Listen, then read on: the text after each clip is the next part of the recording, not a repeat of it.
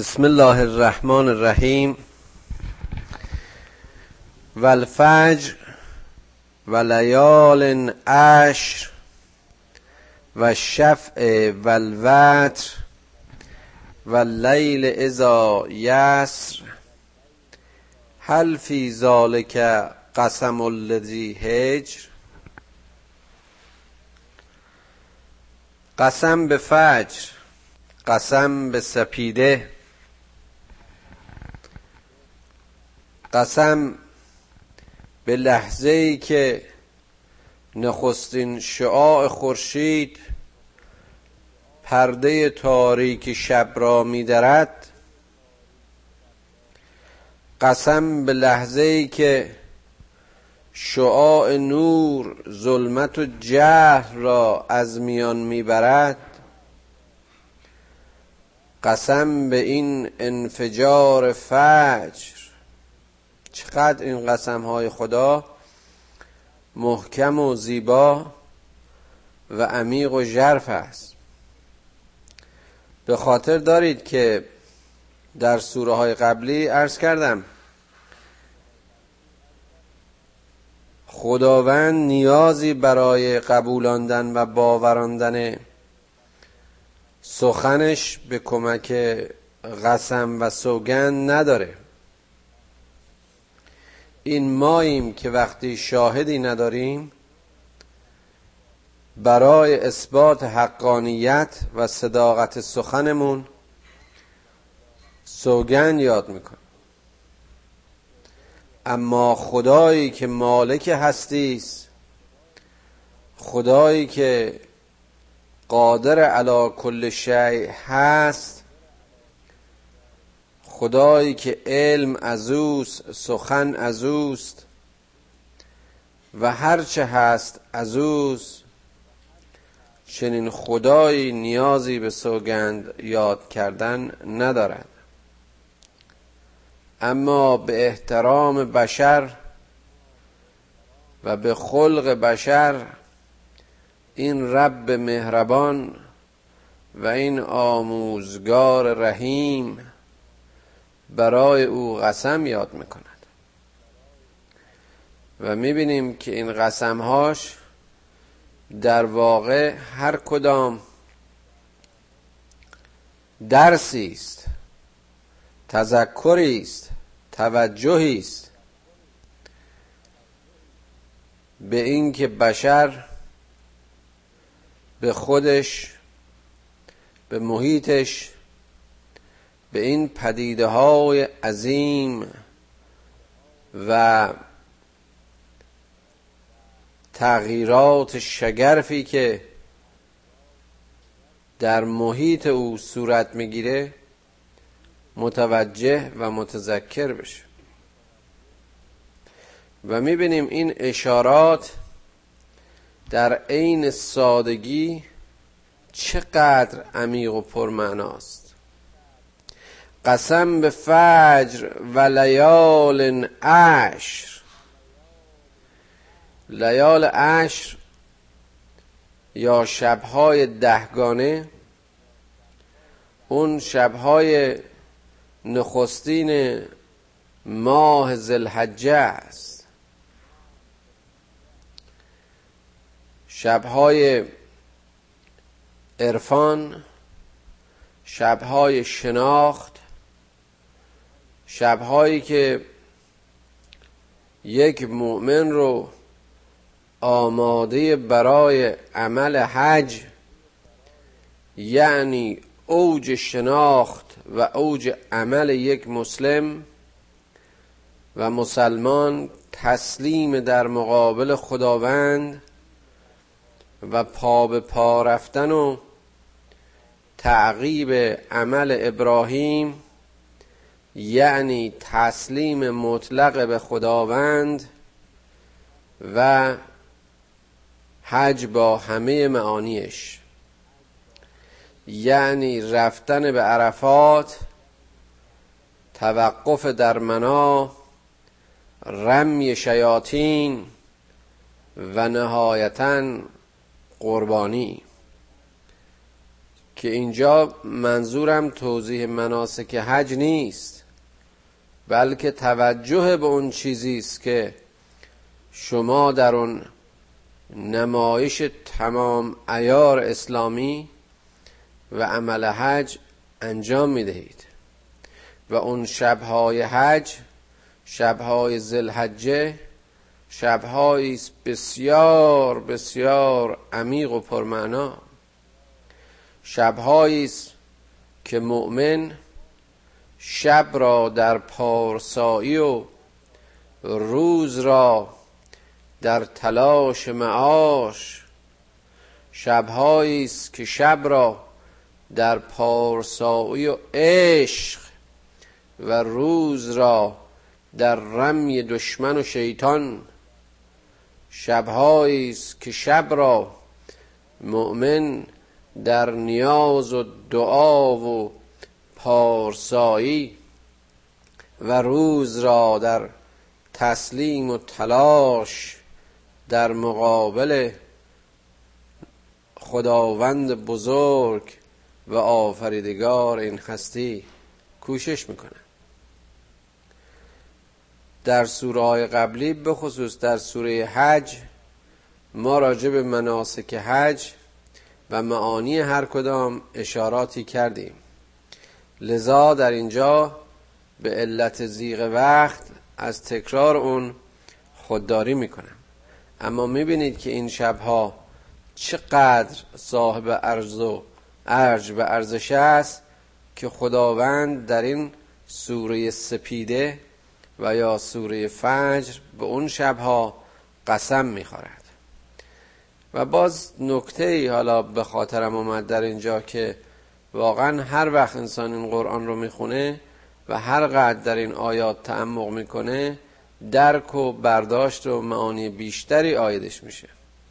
می‌بینیم لیال عشر گرچه لیل هستند و تاریک هستند و ظلمت اما اونجا که یه مؤمن بیداره و اونجا که یه مؤمن وصل به خدایش هست و اونجا که یک مؤمن در ذکر و تذکر الله هست گرچه شب و تاریک و ظلمانی است اما وجودش روشن و نورانی است. و شفع و الوتر قسم به زوج و تک یعنی قسم به همه اعداد یعنی قسم به همه محاسبات. یعنی قسم به هر چه هست چقدر زیباست. در همین لغات ساده در همین کلمات ساده چقدر معنا نهفته است. و تازه این چیزی است که ما از این درک می‌کنیم. و تازه این چیزی است که در یک ترجمه سطحی آید ما می شود فقط او می‌داند فقط صاحب این سخن می‌داند که چه معنا و مفهومی در این کلمات زیبا و در این آیات و اشارات عمیق نهفته است. و لیل ازا یسر قسم به شب و به ظلمت از میان رونده قسم باز هم به اون لحظه پایان شب قسم به لحظه ای که روشنایی از راه فرا می‌رسد هل فی ذالک قسم الذی هجر؟ آیا در اینها اشارات آیات اسناد شواهدی برای اونها که اهل فکرند برای اونها که می‌بینند و تعمق می‌کنند برای اونها که بصیرت دارند نیست. این رب مهربان این آموزگار بزرگ این صحنه ها و این تابلوها رو رسم می‌کنه در این آیات بسیار بسیار کوتاه که می‌بینید حتی بعضیش فقط یک کلمه است. اما در همون کلام و کلمه چقدر معنا و چقدر عظمت و چقدر قدرت. این فجر ریشه انفجار است. این تغییر و انقلابی که هر روز در نتیجه چرخش این زمین ای بشر در سهرگاهان در مقابل دیده توست درش تفکر کن. ای بشر از روزن این ستارگان به اعماق آسمان ها بیندیش. ای بشر در لحظه صبح بیدار باش و ببین که جگونه اولین جرقه نور همه پرده های ظلمت و جهل و تاریکی را میدارد و زمیرت رو از تاریکی ها و جهل پاک کن. هل فی ذالک قسم الذی هجر؟ آیا در این همه آیات و نشانه ها گواه و سندی بر شناخت و درک برای کسانی که صاحب این شناخت و درکن نیست؟ علم تر کیف فعل ربک بعاد ارم ذات الاماد؟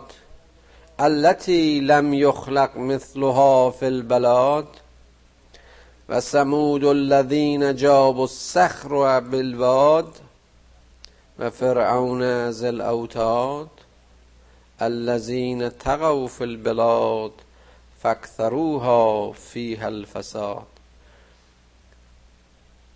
این تذکر رو بارها دادم که خداوند محکمترین اشارات و آیاتش اون مواقعی است که به انسان و به محیط انسان و به پدیده ها و به زمین و به زمان و به آسمان ها بشر رو توجه میده. و می‌بینیم که اغلب موارد از همون اشارات محیطی آغاز می‌کنه. و بعد به درون و ذات انسان. و سپس به سرنوشت و روند انسان ها یعنی به تاریخ به اقوام به افرادی که در این اقوام و در این ملت ها صاحب قدرت بودند مواقع و موقعیتی داشتند اونها رو ترسیم و توضیح میده. داستان عاد و سمود و داستان فرعون رو بارها در این قرآن شنیدید. می‌بینید که دوباره پس از این قسم های محکم خداوند ما رو به یاد همون توایف میاندازه. یعنی بررسی تاریخی ابتدا مشاهده و بررسی علمی بود در طبیعت و حالا مشاهده و بررسی و تحقیق است در تاریخ. علم تر کیف فعل ربک بعاد آیا ندیدی که بر سر قوم عاد چه آمد؟ قوم عاد می‌دونید که قوم مستکبر و قوم مستغنی و صاحب تمدن و علم و دانش اصر خود بودند. بسیار از اقوام دیگه به این دلیل پیشرفته بودند. اما این کبر و غرور و خود بزرگ بینی اونها نهایتا اونها رو به کذب و دوری از حکم خدا واداشت. نتیجتا همه نابود شدند. این قوم ارم ذات الاماد. این شهر ارم اون شهری بود که گویا پایتخت و یا مرکز قومیت و حکومت این قوم بود که خداوند میگه التي لم یخلق مثلها فی البلاد شهری که نظیر اون در اون شهر و در اون منطقه و در اون سرزمین ها نظیرش دیده نمی‌شد. شهری که دارای اون ستونهای خاص وقتی صحبت از ستون و اماد در ساختمانهای ارم می‌کنیم. اینها مال ملتی است و دورانی است که این وسایل امروزی ساخت ستون و ارتفاعات رو نداشتن. بنابراین اگر قادر بودند که اون چنین امارات و کاخهای بلند و صاحب ستونهای طویل رو بسازن قطعا از معماری و صنعت ساختمانی خاصی برخوردار بودن.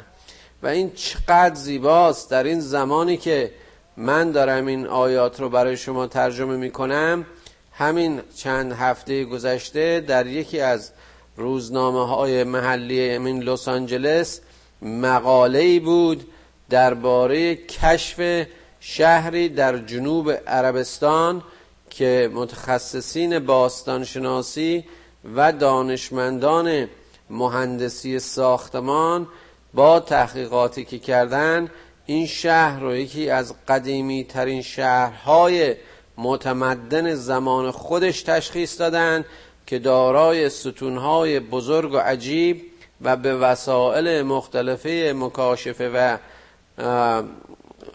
به اصطلاح تحقیقات باستان شناسی تشخیص دادن که ستون ساختمان های و عمارات این ساختمان ها و این شهر به حال از نظر علم و صنعت و architect مورد مطالعه بشر چیزی است که نادر و برای دانشمندان امروز در واقع اعجازی است.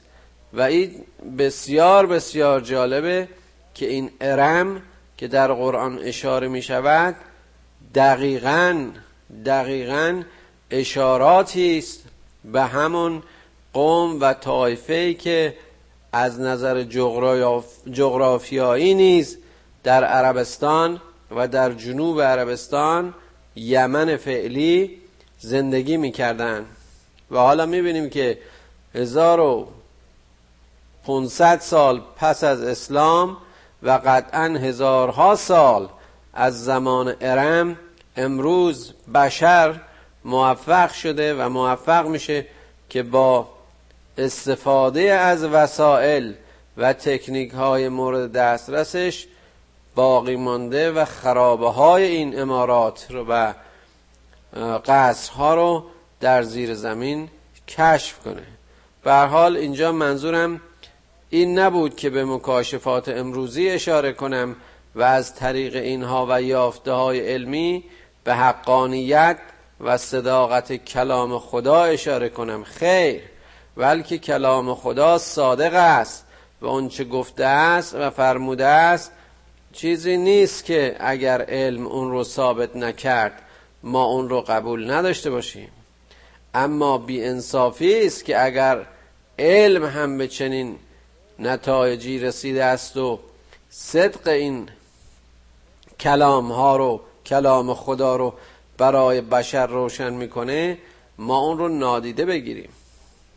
التي لم يخلق مثلها في البلاد و ثمود الذين جابوا الصخر بالواد و طایفه سمود که اونها هم باز از قدرت ساختمانی و راهسازی و تمدن و زندگی اصر خودشون جزو قدرتمندترین و توایف بی نظیر اصر خود بودن به طوری که صخره و کوه ها رو اینها می شکافتند و راه می ساختند و کاخ می ساختند باز برای ما که در اصری زندگی می کنیم که به کمک دینامیت و وسایل انفجاری قادر شدند که این کوه ها رو از هم بشکافند و به سادگی راه بسازند اون قوم و اون طایفه در اون روز از این برخورداری های امروز ما و تحقیقات صنعتی برخوردار نبودند اما دقیقا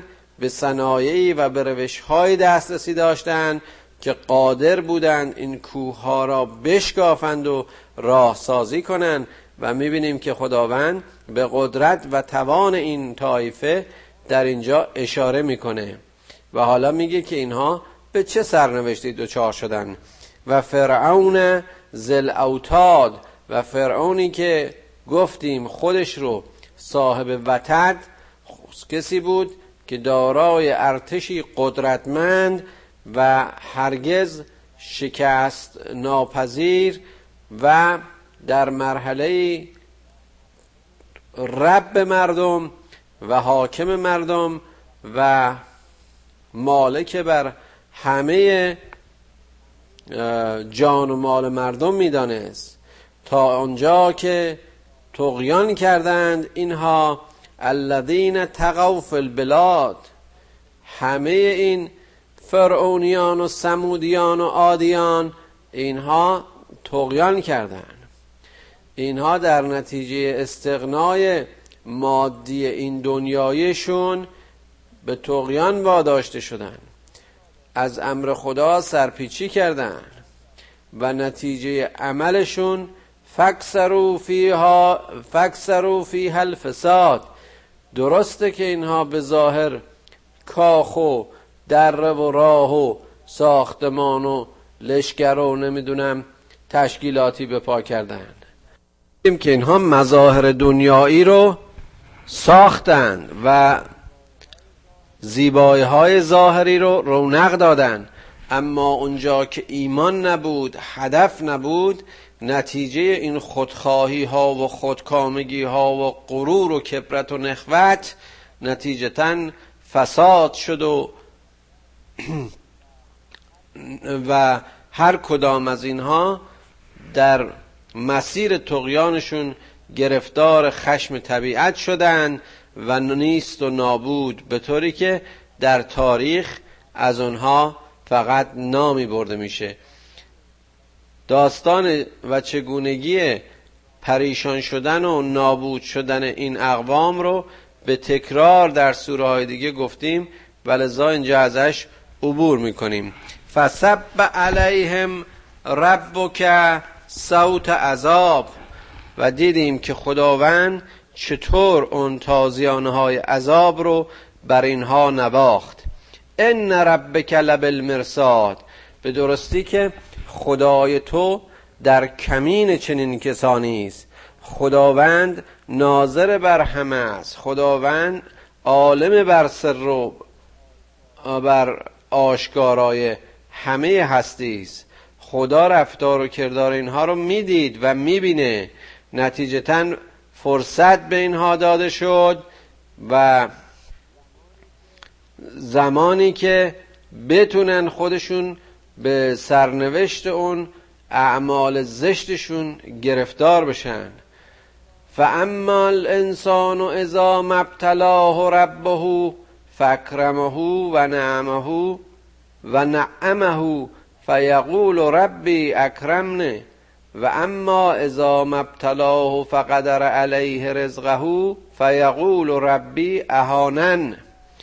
این بشر وقتی که در میدان ابتلا قرار می‌گیره وقتی که خداوند می‌خواد اون رو بیازمایه و در مسیر این آزمایش زمانی که او رو کرامت می‌کنه و نعمت میده میگه خب خدا من رو احترام گذاشت و کرامت کرد و این برخورداری ها رو نصیب من کرد. اما اگر همین انسان ابتلای به قدر بشه باز هم برای فتنه و آزمایش حدی بر رزق او بگذارند یا او رو باز هم در میدان آزمایش دوچار فقر ظاهری و بیچیزی و گرفتاری انواع ابتلاهای مختلفی که در مسیر این زندگی هست قرار می‌گیره اون وقت خواهد گفت که فیقول و ربی اهانن میگه که خدا منو تحقیرم کرده خدا منو کوچیکم کرده که رزق منو محدود کرده حاصل تلاش من به جایی نمی‌رسه. این درس بزرگی است برای ما.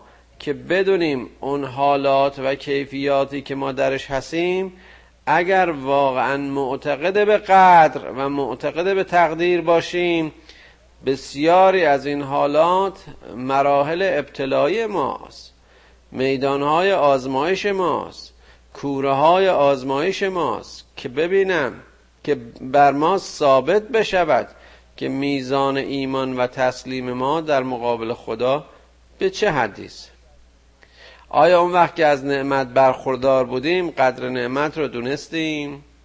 در راه خدا انفاق کردیم. در راه خدا گذشت کردیم. از خودمون برای دیگران مایه گذاشتیم. و بالعکس در وقتی که مبتلای به بیچیزی ظاهری بودیم آیا صبر پیشه کرده ایم آیا اون رو مرحله برای ساخته شدن خودمون تصور کرده ایم کلا بلا کلا بلا تکرمون الیتیم ولا تهازون علی طعام المسکین. نه اینطور نبود. اون وقت که برخورداری داشتید اون وقت که از اون نعمتها و همه کرامتهای خداوند به شما تکریم شده بود کرامت در حق یتیمان نکردید. به یتیمها و بی چیزها نرسیدید. برای اطعام مساکین و درماندگان تلاشی نکردید. ولا تأکلون التراث اکلا لما و تحبون الجمال و تحبون المال حبا جما. شما ثروتها و میراث اون واماندگان و یا بازماندگان رو می‌خورید و عشق و علاقه دارید حب و محبت زیادی دارید به اینکه مالندوزی کنید. باز این اشاره به اون خلقت نفس به نفس اماره همون نفس سرکش نفسی که به شهوت و نفسی که به لذت و نفسی که به همه اون خواهش های بیبند و بار سوق میده به اون نفس اشاره می‌کنه. به اون نفسی که اگر در مهار نفس لوامه نباشد قطعا به خسران و ورشکستگی و بیچارگی می انجامه ای بشر اون وقت که از این نعمتهای خدا برخوردار بودی آیا این کارا رو کردی؟ و یا آیا از این کارا خودداری کردی؟ و اینکه تو این کارا رو دوست داری؟ کلا اذا دکت الارض دکن دکا و جا ربک و الملک صفا و جا ازن به جهنم ازن یتذکر الانسان و انا له الذکرا چقدر موزون و زیبا و محکم باز. نه هرگز نبود است و چنین نخواهد بود که زمانی که زمین به لرزه و تکان عجیب خود در خواهد آمد. زمانی که زمین دچار قش و لرزه خواهد شد زمانی که خداوند و ملائکش در صف تا صف هم قرار خواهند گرفت.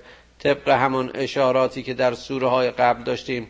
روزی که حق در مقابل حق جای می‌گیرد اون روز مسیر این انسان ها و جای این انسان ها و بازگشت این انسان ها به سوی جهنم است.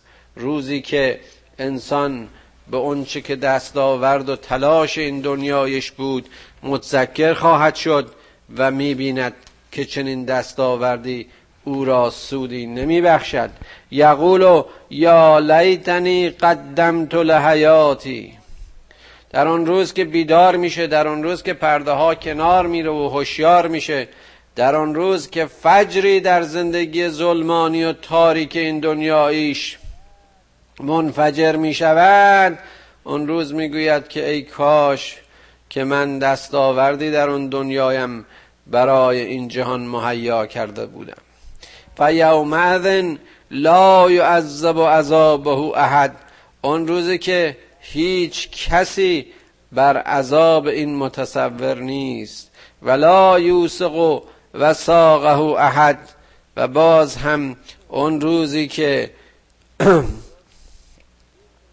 جز این انسان به وساق و نتیجه اعمال این جهانیش نخواهد رسید.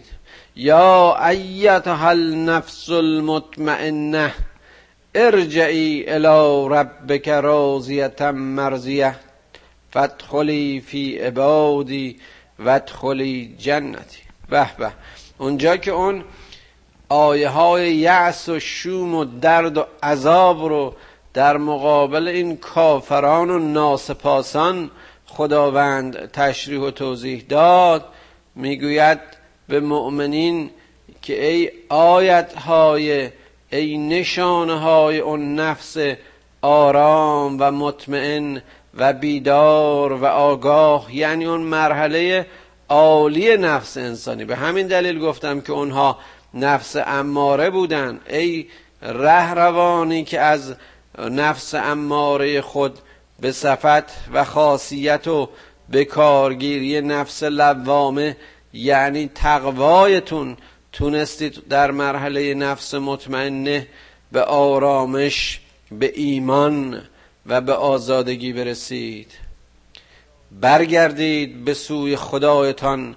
ارجعی الی ربک راضیتا مرزیه در حال صفا و رضایت و اون رضایتی که هم رضای شماست و هم رضای حق.